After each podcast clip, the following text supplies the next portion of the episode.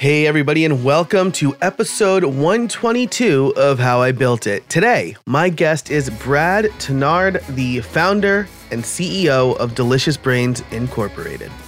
I'm a big fan of Brad and his work. Uh, they do some fantastic stuff in the WordPress space.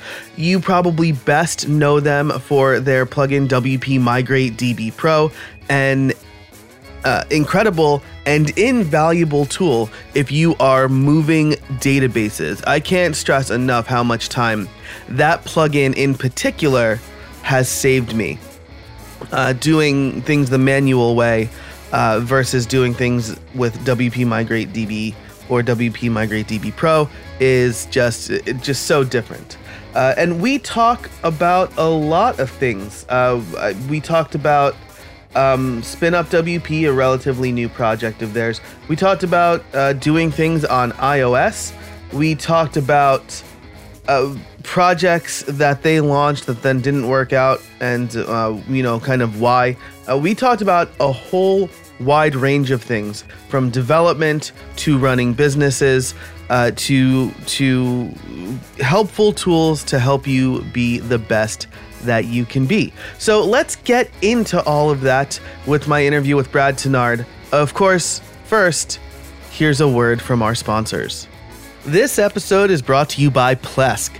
Do you spend too much time doing server admin work and not enough time building websites? Plesk helps you manage servers, websites, and customers in one dashboard, helping you do those tasks up to 10 times faster than manually coding everything. And let me tell you, I recently checked out their new and improved WordPress toolkit, and I was super impressed by how easy it was to spin up new WordPress sites, clone sites, and even manage multiple updates to themes and plugins. With the click of one button, I was able to update all of my WordPress sites. I was, again, incredibly impressed by how great their WordPress toolkit is. You can learn more and try Plesk for free at plesk.com slash build. That's plesk.com slash build. This episode is sponsored by our friends at Castos. Castos is a podcast hosting platform built specifically for WordPress. Their seriously simple podcasting plugin lets you manage all of your episodes and podcast RSS right from your WordPress site, but have your files hosted on a dedicated media hosting platform. If you use WordPress, this is by far the easiest platform that I have used for podcasting. I also really love how the Castos team takes a common sense approach to their pricing. You can create as many episodes and podcasts as you want, and you don't have to worry about how much storage you're using or bandwidth restrictions. And if you're like me and you already have a ton of episodes from an old host, they've got you covered. Castos will import all of your podcast content into their platform completely free of charge. It's literally one click of a button in your WordPress dashboard. I could not believe my eyes when I saw this in action. And it's stuff like this, which is why I built my own podcasting course on top of Castos. And they have put together a really special opportunity for the show today. You can get 50% off your first three months with the code BUILTIT19. That's B U I L T I T 1 9. Just head over to castos.com slash how I built it to learn more. That's castos.com slash how I built it. Hey, everybody, and welcome to another episode of How I Built It, the podcast that asks, How did you build that today? My guest is Brad Touesnard, the founder and CEO of Delicious Brains uh, and SpinupWP. Brad, how are you today? I'm great, Joe. Thanks for having me. Thanks for coming on the show. I'm glad you're feeling better. I know we had to cancel last week as we record this, of course. Uh, so I'm, I'm glad that you've gotten rid of whatever it is you had. yeah, yeah. It's I've actually been struggling with my health for the last few months, and I think I figured out that I added something to my diet a few months ago, mm. and and that's what it is. But it's it's something like I I'm gluten free, okay. and uh, so gluten will like make me sick. Yeah, that, that kind of thing. I'm, I'm not doing it because it's uh, trendy or anything. right, right, right. uh, but uh, yeah, it's it's one of those things where I was eating something that says it's gluten free, but there's something else in it that oh man, must be bugging me. Because yeah, so so yeah, I've been dealing with that for the last three months and finally figured it out. I think so. At least hopefully. yeah, good. Well, I, I hope that you got into the bottom of it. I always worry about that. Uh, like eating something, like something in my diet changing and then it making me feel terrible. Yeah. So, you, but- you know, you think software is complicated, but then, you know, your own body is actually a lot more complicated than that. yeah, absolutely. Like we can, you know, we we've created software, we can understand software, but uh, Yeah. and that's what we're going to be talking about today, right? Specifically about your new product, SpinupWP. yes. Cool. Yes. So why don't we start with um, who you are and what you do? Yeah, so I am the, uh, I guess, founder and CEO of Delicious Brains Inc. Uh, we have a couple of WordPress plugins, uh, WP Migrate DB Pro and WP Offload S3, or sorry, WP Offload Media now, because we rebranded it uh, Nice. just a couple months ago because we're going after. Um, it used to be a plugin just for offloading your media library, your WordPress media library to Amazon S3, but now we support DigitalOcean Spaces, and we're going to support um, what's it called uh, Google Google Cloud Storage Mm, uh, nice. with Sob, you know, all the object pro, uh, storage providers. So, so those are our two main products, and then I've got I've got a team of eight uh, behind me as well, and uh, we're a fully remote team. Uh, there's four guys in the UK, there's two in Pennsylvania, uh, and two in Ontario, and I myself are I'm in Nova Scotia. So Nice. yeah, and uh, our new newest product is called SpinupWP, and it's currently in beta, and it allows you to uh, spin up a server that's fully optimized for WordPress for hosting WordPress uh, in uh, just you know ten minutes or so. It's uh, you know it'll it'll set up all the server software and configure it so that you can start adding sites to it after ten minutes. Um, so it's it's something that normally would take a few hours if you're doing it manually, just logging into you know the CLI and running commands. hmm And uh, we have a the reason it came about too is we have a a series of blog posts that uh, one of our team uh, uh, wrote for our blog, and they do really well. They, we get a lot of traffic to those blog posts, and so that's one of the reasons why we uh, thought of this idea that, that this would be a good idea for us. So Nice. Yeah, I uh, I'm a big fan of your blog. I I subscribe to your newsletter, and it's one of the few newsletters where I actually read what comes to my inbox. Um, so so this is really cool, and I I kid you not, I just struggled with this sort of thing like recent, like last week. So, um, you're you're definitely solving a problem that needs solving, which is very cool. mhm. Um, Have you have you used um, some of the the other? So SpinupWP is very similar to Laravel Forge, mhm. and um, ServerPilot is another one, um, Mhm. but they don't really cater to WordPress. I mean, Laravel Forge is specifically designed for Laravel, right? right, right. And ServerPilot has traditionally just been for PHP apps in general. Um, although they've made some moves kind of in the last little while to be more WordPress, uh, to do more for WordPress.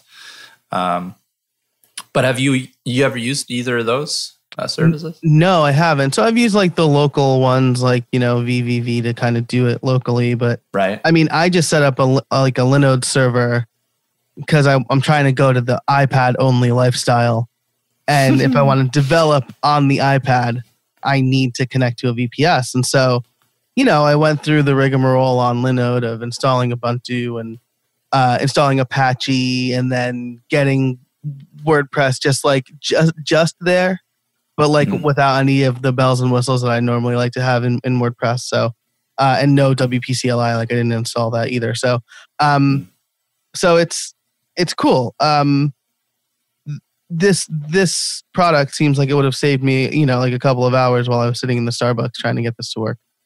Uh, Mm. I was high fiving myself in the Starbucks, like running Unix commands from my iPad. I thought that was pretty cool. nice.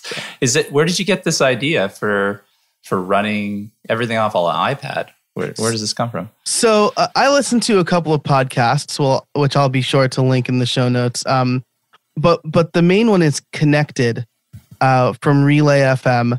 Uh, those listening to season six, you might have heard Mike Hurley. Uh, he kicked off this season. Um, uh, he's the founder, but he's pretty much an iPad only in the iPad only lifestyle. His co-host Feder- Federico Viticci, also iPad only and I say only, but like only is a little bit of quotes because they still do their podcast recording and editing like on their Mac Minis. Um, so I'm trying to go iPad only when I'm traveling, pretty much. Like I want my iPad to replace my MacBook, and then I'll have the iMac Pro to do the video editing and podcast editing. Right. Is um I think Curtis McHale has some blog posts about that as well. I think I Yes. saw he posted about it. Yes, I uh, I I used his uh, his recommendations at, for development specifically as a starting point. I know he used DigitalOcean. Um, Linode was running a promo when I got them, so I got like four months free or something like that. But um, it, it was basically like all of the apps that he recommended. Mhm. So cool. So um, so I I really like this idea. You mentioned that uh, um, you were blogging about this, and this was essentially how you realized this would be a good, uh, like a good product for you guys to develop. Can you talk about that a little bit? Because I've had guests on the show, like Justin Ferriman, talk about how he blogged about an LMS for WordPress, like for two years before he built LearnDash. So, uh, Right. was that kind of like your market research? definitely helps. It's a really good way to plant that first seed to see, um, you know, what's the uptake? How much traffic does that does that article get from from Google? Right. Um, so we weren't when when we published that those series uh, of blog posts. We weren't we weren't expecting anything. Right. We were just uh, we you know we have this blog. Uh, what is it called? The treadmill, the content, the creation treadmill, where we're we're we're committed to posting every week. And so our team, actually, the biggest problem, one of the biggest problems our team has, is coming up with ideas for the blog, uh, what to write next. Um, and so, so this was just one of those, you know, those instances, right? Um, but it turned into a series, and then the series grew to I think eight. I think we're up to eight articles now, um, and they're pretty lengthy. And so it it takes you through, um, you know, starting at your Linode, like or your DigitalOcean droplet or whatever it is, like firing that up and installing step by step all of the software you need to host WordPress uh, efficiently, um, and at at pretty high scale. Actually, we've we've done um, some benchmarking. So we we have posts that benchmark how much traffic just a a small you know VM can handle, and it's it's remarkable actually how much traffic a cached WordPress site can handle. Um, if if you heavily cache uh, a WordPress site, I mean, you're really just serving static uh, pages at that point, right? And so Nginx can handle that like like without breaking a sweat, right? So Yeah. it can handle. Yeah, we've we've gotten um, we've gotten our posts to the top of Hacker News before and stuff, and it's never it's our web servers have been fine with that. Uh, the problem would be if you're someone like Ticketmaster or something where you have to have the dynamic parts of your website Right. serving like a massive like influx of traffic then things get a lot more complicated but for like 99% of websites out there right Right. uh, hosting it on a VM, uh, even like a two gigabyte of memory VM with one CPU core, that's going to be plenty for even if you end up on Hacker News by chance, you know? Yeah. Wow, that's great. That's I mean, that's very a very good insight because I think a lot of people do worry about um, performance, but uh, first of all, if you're if you're getting the kind of traffic that Ticketmaster is getting for your dynamic site, presumably you're making a ton of money, right? So you can. I would hope so. Yeah, right. Um, second, it seems like Ticketmaster hasn't even solved that problem well, so maybe that's just hmm. a tough nut to crack. Um, it is. It yeah. is a very tough nut to crack. I think optimizing. It's still difficult to optimize database writes. Mm-hmm. Right. Right. Yeah the only way to do that that I know of effectively is called database sharding, which I've actually never done. I've only ever looked into, but never actually done it. Um, but it, the basic concept is when a when you need to write to the database, depending on the data that's being written, it goes to this database server or a right. different database server or another database server. And so the writes actually gets kind of filtered off into different database servers and there's a whole bunch of complexity that goes with that though as well. So right um, yeah. yeah w- once once you require that i mean you need a team. You need a devops team to right. manage that and you know so yeah, most people yeah. are never going to get to that stage with their website right? So yeah right. And just to to to maybe give a good analogy of what database sharding might be it's almost like uh, if i have well, my daughter's big into these YouTube videos now where people are just like sorting like candy into the same color buckets. Uh, so it's almost like that, right? You have a red bucket and a green bucket and a blue bucket, and you're not just gonna like dump a whole bag of M and M's into the red bucket. It'll be hard to find the right color, so you want to put the red M and M's in the red bucket and the blue M and M's in the blue bucket. Yeah, exactly. So that's a great analogy. Cool. Well, thank you. Um, that brought to you by my two-year-old watching YouTube. Um, so, uh, so that's really cool. So, uh, this very popular blog series that I'm going to link to in the show notes as well. This is going to be a uh, show note rich episode. Um, what else did you do to kind of, as you set out to develop uh, SpinupWP? You know, what did that what did that look like? Does that I guess you have a big audience already, especially because of WP Migrate DB Pro. Is this basically the same audience you're talking to, or did you set out to build a whole other audience that you wanted to market to? Yeah, we we definitely leveraged that audience, but actually the first, uh, well, first just to go back to um, the kind of the genesis of this project, it, it was kind of an idea that we had kicking around. Uh, the the the member of our team, Ashley, who wrote these um, these these articles for our blog, he actually had the idea of making basically SpinupWP, and he had he actually built a prototype of it, but just just kind of abandoned it at a hmm. certain point. And um, it wasn't until our retreat about a year and a half ago we were kind of in the car on the way to the airport after kind of at the end of the the trip, and some of the guys were just talking about like, oh man, I wish there was like a WordPress version of you know Laravel Forge. It's just you know Forge is great, great and all, but it's you know it just doesn't go that extra mile for WordPress.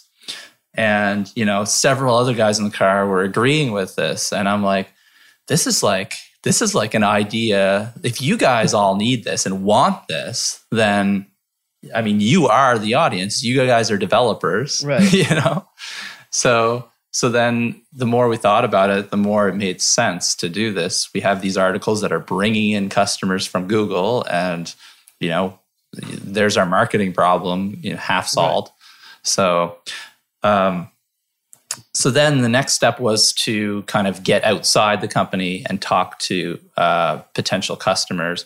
And so what I ended up doing is scraping the um, contacts off of the comments um, from our blog posts. So those are all people that were interested in uh, building their own servers using our tutorial. So, you know, they should be pretty interested in this product, right?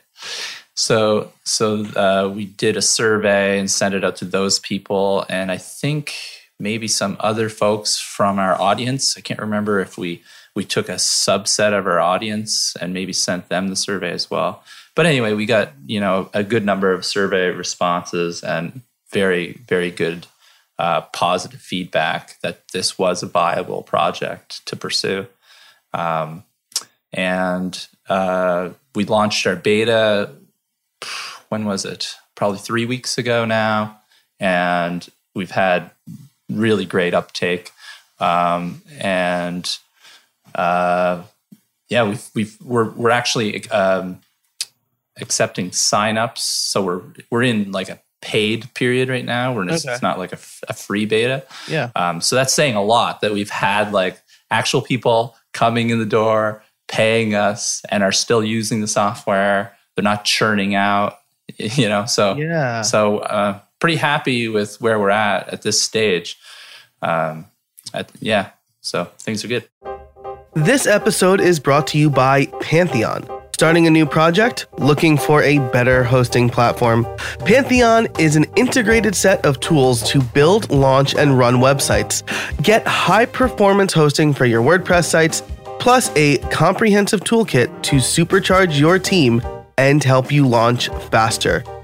On Pantheon, you get expert support from real developers, best in class security, and the most innovative technology to host and manage your websites.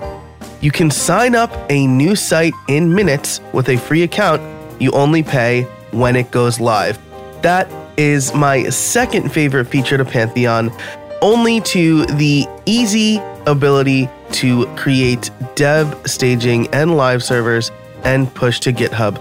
It's very easy to set those things up on Pantheon. So you can head over to pantheon.io today, again, to set up a free account. Pay only when it goes live. Thanks so much to Pantheon for their support of this episode and this season of How I Built It. I like that. Kind of the takeaway here is that you blogged about this thing you need. You also have a team of people who, uh, for all intents and purposes, are dog fooding your own product, right?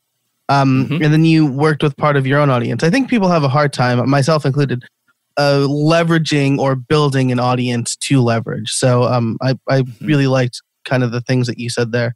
Um, scraping the contact info from the comments, I like that a lot. People are commenting on these uh, tutorial style posts, probably asking questions, trying to do stuff. Uh, you're telling them how to do it. They have problems with it and then you're like i have a solution to your problem. That's very uh, like online course esque right? Where right. Exactly yeah. you teach an online course and then you say hey i just taught you how to do it but if you just want me to do it for you like you can pay me to do it for you too. Yeah exactly. So exactly cool uh, so let's get to the title question which is how did you build it and i'm uh, particularly interested uh, about this from uh, the standpoint of you're building a tool that is designed to work with all sorts of uh, VPSs, right? Um, so it's it's not like this is a thing that can just sit on top of Linode or just sit on, on top of DigitalOcean. Um, so what did the compatibility look like? What did the development stack look like? You can get like super nerdy here. Um, mm-hmm. Was like super developer uh, developer. Yeah, I would love to hear that. Yeah, I, I, I can't get too technical anymore. I mean, I'm still a developer. I can still write code, but the the the reality is that I'm not right. It's my my team that's writing the code nowadays, um, and I'm just, I guess, making sure that everything stays on track and the trains run on time. I guess. Yeah. Um, so, uh, but but yeah, we we built it using uh, Laravel. So that was uh, the framework we're using. So we're still on PHP. Um, we I think we we started working with Google Cloud because um, a, pr- a, previous product we built that we ended up shutting down uh, that was built on AWS and okay. used auto scaling and uh, Elastic Beanstalk and all that business. And uh, our team was not big fans of that of that uh, tech stack. Um, it was it was cumbersome to use and just just kind of janky is is the way they described it. Um, and so we decided to use uh, Google instead to see if their stack was any better. And although it seemed a little bit better, it still wasn't. it wasn't what we were expecting. we, we we felt it was a bit cumbersome to use. And the other thing is that our app, we don't think uh, we need auto scaling. Uh, we probably won't need it for a really long time, if ever. So uh, we decided just to go with good old DigitalOcean droplets, and so we we have uh, just one droplet running our app server, and then we have uh, multiple worker servers to actually perform the tasks that are being requested from the app. So, for example, if you want to create a new site on your server, that gets queued to a worker server, and then the worker server does the SSHing into uh, your server and uh, actually performs the tasks that need to be performed. And then you get a nice, the app still shows like a nice printout display of this, the commands getting executed and, and all that stuff. Cool. So, so yeah. just to just to back up for a minute there, um, this is not like a thing that I download and install on like some uh, fresh version of Ubuntu. This is all run. This is a SaaS, right? Like a Yep. I log in and I say I want to spin up a WordPress server here. You got it. Yeah, it's a SaaS app. So you, you just sign up online and plug in your DigitalOcean key. So you go to DigitalOcean, create a new API key, plug it in, and then you can choose what size droplet you want from our UI. Um, the alternative to that, so right now, just in beta period, we just support that one provider at the Mhm. moment. Uh, but we actually support every provider because we have a second option, which is custom server. So if it has an IP address and it's got a fresh Ubuntu 18 install on it, and you know, then you, it'll work with SpinupWP. Perfect. Um, so yeah, as long as we can get to it and it's running the software we expect, it'll it should work. Um, that includes uh, like a local VM. Like if you have a local VM uh, with an IP address, you could potentially point it at spin up point SpinupWP at it, and should be good to go. yeah, I was I was just gonna say it, it sounds like it could work for that, right? Yeah. I've never tried it. We haven't tried it yet. but I can't imagine why it wouldn't work. I mean, like I said, if, if it has an IP address and we can connect to it, it should work. Yeah. So, Well, uh, those listening now, uh, I presume by the time this comes out, somebody will have tried it. But if somebody hasn't, you can be the intrepid user who gives it a go. that's right. Cool. Yeah, and if you do, please let us know about that. We'd uh, we'd love to hear about it because it's always interesting to hear um, from people who are using your your product in atypical ways. It- you, you, you always get that from people. Like you know, you have this vision of like how the majority of your customers are going to use your product, right? And you're so you're building for that, and then every once in a while, a customer comes along who's like using it some for some crazy setup and you're just like oh wow yeah that's something i could never have imagined yeah, absolutely. I can, uh, and, and you know, I've I've developed some software in the past, but nothing commercially really. But even when I first launched my online courses, I got like two pieces of feedback. One was that you need PayPal, like this. I was like, I'll just do Stripe because it's easier, but people love having PayPal as an option. And the other was like, somebody said, "Hey, how come I have to take your course in order?"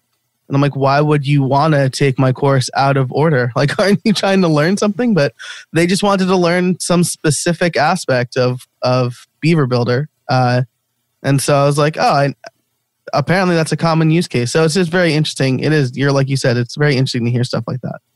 yeah paypal paypal's funny because it's it's a love hate relationship it's you know people love it because they feel secure using it and there's all kinds of reasons why they love it and then everyone who accepts paypal hates it Yeah. Yep. on the other end Yeah. Um, absolutely. Same with credit cards, I guess, too. Though, really, like Yeah. people who who use them love them, but the people who have to take them and and get dinged all the fees, uh, not not such a big fan. I try because I know that because I'm a business person. I try to use debit whenever I go out to eat or or whatever, just because I know that the local businesses are getting dinged every time, right? yeah. um, yeah. That's a good most point. most people don't know that though. Most people do have no idea that their credit card is actually charging the person that they're using it with, you know, two two to three percent um, of the bill, and they have no idea. right? Right. So it's like this dirty little secret the credit card companies have that somehow has remained outside the public sphere. Yeah, that's so funny. Like, uh, I never thought that people don't know that, but they must, right? And and you know, credit card companies make money coming and going. They make money off people who can't pay their credit card on time, and then they make money off the people who are using the credit card to to make money. Oh yeah, Whew, they, man, they, they make a- money every which way. yeah, what a racket.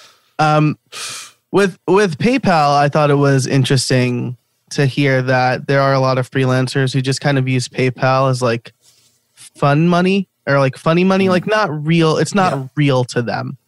Um, right. And I thought that was really interesting because that's not how I manage my money at all. As soon as I get, as soon as I have money in PayPal that is outside my refund window, it is in my account, and I use my American Express card to pay for all of Mhm. my business expenses. Uh, Right. just I don't know, the, to each their own. But I that was Right. also a weird use case to me.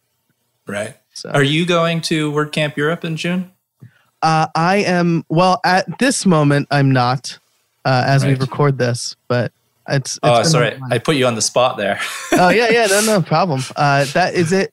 It's in Germany this year. Yes. So the reason I brought it up is because it's very apropos. So apparently, I've been told I've never been to Germany yet, but but we we're going to be doing our company retreat in Berlin Mm. uh, before WordCamp Europe. Um, so uh, apparently, Germans, a lot of German business do not accept credit card. So you have to go there with cash. You you really do. Wow. Um, is is what I've been told. Um, but I have it under good authority that that's true. So, and and I think that is one of the main reasons is that the German uh, businesses are just they just don't accept the fees that the credit card companies uh, require. So, Yeah, I mean, uh, you know, I can understand it. I I try to consider a cost of goods sold. I want to make it easy for anybody to give me money, but exactly, I totally yeah. understand it. Um, and uh, I guess if I if I do end up going, it's like right around my anniversary, so maybe I can convince my wife that it'll be like an anniversary trip for us. Uh, There you go. you know, Oh, that's great. That's a great idea. right? Absolutely. Um, Yeah. but uh, I try to I try to work the fee into cost of goods sold. But I am Italian, and so I always have cash on me anyway. Uh, that's a, that's a New York Italian stereotype, at least. So Is that Um, right? Okay. yeah. cool. So, well, we are, man, we're coming up on time. We've covered a lot of ground. Um, and I'm curious to hear this is a this is a new product. Um, so we've kind of talked about launch and stuff like that. But what are your plans for the future? You know, as we record this, you're still pretty much in beta, but it seems to be going really well. Um, do you have a, a, roadmap of sorts? We do actually, yeah. So uh, we're still in beta, and we'll probably be in beta for another couple months at least. Um, and the main reason for that is we've we've got a couple uh, additional features we want to build before we officially launch to, you know, our greater, wider audience. Um, so those features are Teams support for Teams. Currently, uh, you can sign up and you have your own personal account, but you can't invite anybody to collaborate with you on servers and, and share access to servers or anything like that. That's an important feature that we're going to add. Backups, even more important. we currently, uh, I mean, you could always set up something yourself, Sure. but we just don't have any backup uh, feature built into the platform yet. So that's something we want to have for launch before we actually make a big push to let everyone know about the product. Uh, and then the, the other thing that happened was when we launched the beta, we actually discovered something that was completely in our blind spot that we did not anticipate at all. Um, and that is um having multiple uh, SFTP users per server is actually very important to people is what we've we've uh, discovered. So, uh, which it seems so obvious now in retrospect, bec- because you can imagine someone, a freelancer or an agency, uh, using our our platform to host their clients' sites, and they would want their clients to be able to SFTP to the server and upload files or or what have you. And so, uh, that's obviously something they that we should provide. Um, but we we just uh, we just completely blanked on that. Um, I think maybe it was because we were looking at Forge and how Forge had things set up, Mhm. and they don't. They, Forge doesn't have that. They don't have multiple users where you can, uh, you know, log into each site and upload files to each site. They're really set up for one app per server Okay. uh, situation. Uh, but ServerPilot is more set up that way. They're Gotcha. set up for multiple. I think they do for each site that you install. They ins- they uh, create a new user on the system, and that user has SFTP access, and they can upload files to each site. Uh, is the way to, they that they do it. So um, a lot of the customers that were on ServerPilot that uh, were on our interest list, they immediately noticed that we didn't have that feature, and so we're in the process of of building that at the moment. Um, so we're really glad we did the beta. Yeah. because it's it's the perfect time. It's a pretty major change to our architecture to be able to support that. So um, it's good to be able to do that during a beta instead of after launching to people. Uh, so so once we get those three things out of the way, that's it's launch time. So probably uh, you know in the first definitely the first half of next year, hopefully the first quarter of next year. We'll be- nice. we'll be Nice. trumpeting.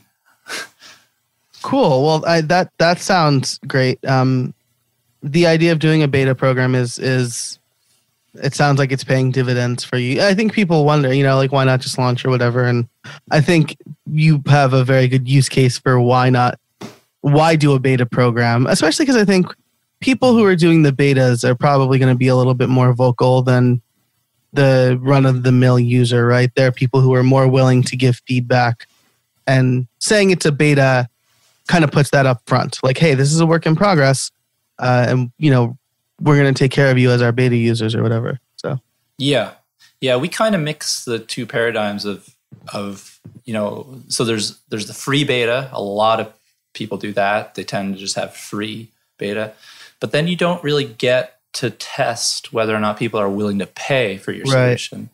So what we did is we just did a deep discount. So your first three months, uh, you get half half price for three months. So your first three months half price if you sign up for our beta, um, and then and then we go from there. So like at least then we know people are willing to trade dollars for this solution, and that it's not um, just you know a bunch of freeloaders.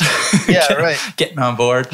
yeah absolutely I- mean it also if someone's paying for it they're more likely to use it too you know like i've signed up for betas that were free and then never used it because i wasn't committed so Yeah, ex- exactly. A a previous product we launched, we did a free beta, um, and that's what we ended up with. We just had a bunch of people on it uh, silently and just not giving any feedback. So this that's a good point. That's another reason why we chose to do a paid beta this time. Cool. Well, that's that's a great piece of advice for anybody who's looking to uh, launch a product. Do a do a paid beta if you can. You know, I mean, it's all obviously everything in development as it depends, but um, if you're if you're weighing free versus paid, I think we have a few good pros for for paid. Um, Mhm. As we wrap up here, I do want to ask you my favorite question, which is, do you have any trade secrets for us? Ah, trade secrets. I keep going back to um, mailing lists because I think they're so undervalued. Um, just starting a mailing list. So, well, first of all, you need to provide something of value to start your mailing list. So, in our case, for example, we did the tutorial to set up a to host WordPress yourself, right? So we had those articles, and then you know, as you got down to the towards the bottom, it would pop up and say, "Hey, are you interested in more articles like this or whatever?" Right? So you have to provide something useful. So write an article that does really well, but then capture email addresses. You have to build that email list, and then you can launch something. Uh, I mean, I'm guilty of building hobby projects in the past just because I love to build them, right? Mhm. And that's fine. But once you get serious about wanting to start a business, you have to build an audience before you build the product because there is no point of having a product and then hoping that people are just going to show up because they won't, of course.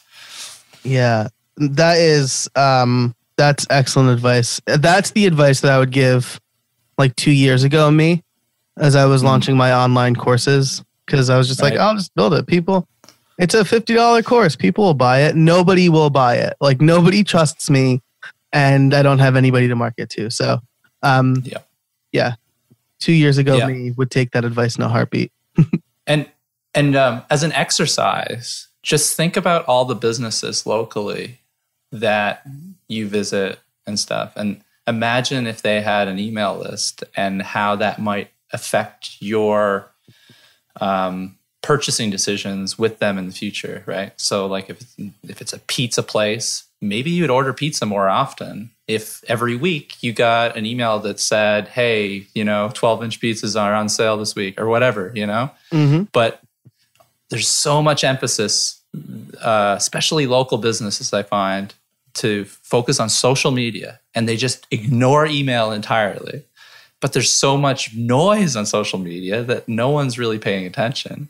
So the opportunity lies in email. That's that's where people are paying attention, right? Yeah, absolutely. I mean, imagine like trying to have a conversation with the baseball stadium versus like the people yeah. like in, like next to you on the train going to the baseball stadium or something like that. Like yeah. Like exactly. there's just so much going on. Whereas if you're sitting next to somebody on the train, you have a better connection. Uh, I I I love that. Um, cool. Well, Brad, I really appreciate you taking the time. Where can people find you? I'm on the Twitters at Brad T. Uh, deliciousbrains.com is our website. Um, and I blog there occasionally. Um, and that's about it nowadays. Awesome. Well, I will link that and everything else we talked about today in the show notes. Like I said, this is going to be a very show notes rich uh, episode, so be sure to head over to howibuilt.it to get those. Uh, Brad, thanks again so much for joining me. I really appreciate it. Thanks, Joe. My pleasure. Thanks so much to Brad for joining me today. I loved his trade secret about mailing lists. It's something that I have been hearing since the very first few episodes of this podcast. Your mailing list is invaluable. And I have found that to be true. I have uh, put some really great advice into motion lately with my mailing list, and I have seen it grow considerably. As I start to launch more of my own courses, I'm going to see exactly if this strategy pays off, but I am confident it will because I'm reaching the right people. Uh, so, uh, my question of the week for you is what are you doing with your mailing list? Do you have one? Do you need to build it better? What's your strategy? Let me know by emailing me, joe at casabona.org or via Twitter at jcasabona. I want to thank my sponsors for today, Castos, Plesk, and Pantheon. Their support means the world to me, and I deeply appreciate it. If you liked this episode, be sure to give it a rating and review on Apple Podcasts. It truly helps people discover us, and I feel as we're reaching the end of season six here that the show has grown considerably, thanks in part to you, the listeners, uh, giving ratings and reviews and sharing the episodes that you really like. So I deeply deeply appreciate that. Uh, so, with that, we'll end the normal episode and we'll continue talking about how I'm building out my podcast course. And over the last two episodes, I talked about building the course itself. And in the next two episodes, I want to talk about building the tech stack. So, I went through a couple of iterations of the tech stack, right? So, uh, the my my course site uh, started off as wpin1month.com and i intended to do actual in-person courses in in in-person workshops. And i was living in scranton pennsylvania at the time. I didn't have access to a big community of people and i certainly didn't have the reach that i had online and so uh, that model didn't work out for me. But uh, as a result, um, that the first iteration of my online teaching website was really an events manager. Uh, and then as I decided to move more towards online courses, I looked at a few different tools like Sensei, which is an LMS that sits on top of WooCommerce. And I thought that would be a good route because I wanted to use WooCommerce. And I figured, why not have something that tightly integrates with WooCommerce? Um, but as I started to use Sensei, and this was a, this is a few years ago now, I realized that it didn't do a lot of the things I wanted it to do, and that's when Justin Ferriman from LearnDash reached out. So for the LMS, I'm using LearnDash, and I'm a big fan of that. Uh, it does everything I needed to do and more, and it integrates with a whole bunch of other tools. And in the next episode, I'll talk more about the uh, e-commerce side of things, but I, I am still using WooCommerce for a number of reasons. But the high-level overview of the tech stack of CreatorCourses.com now is LearnDash, WooCommerce for e-commerce, AffiliateWP for the affiliate program, uh, and bbPress for the forums to to build that community aspect. Um, and the theme is Academy Pro. So I will link in the show notes for this episode uh, a place where I kind of list out all these tools, but that's the general tech stack. And people buy the courses through WooCommerce, they automatically get registered. When they're registered, I use an extension of LearnDash called LD Notifications to automatically email them. Uh, inside of LearnDash, I build out each course. Each course has lessons and topics, and I try to keep the courses, like I said in an earlier episode, uh, pretty focused. I try to keep them, you know, around an hour and a half or two hours uh, if I can. But LearnDash really helps me with that. And every course has a video component, and the videos are hosted by Vimeo. So, uh, Vimeo Pro specifically, because I can lock down the videos to a specific URL. Uh, so they can only be embedded in specific places, which is really nice. That's very important to me. So that's the general tech stack of creator courses. Now, in the next episode, I'll talk specifically about WooCommerce and everything that WooCommerce has to offer me and why I'm using it. But LearnDash, WooCommerce, bbPress, and AffiliateWP, and then Academy Pro by StudioPress for the theme. That's it for this episode. Thanks so much for listening. And until next time, get out there and build something.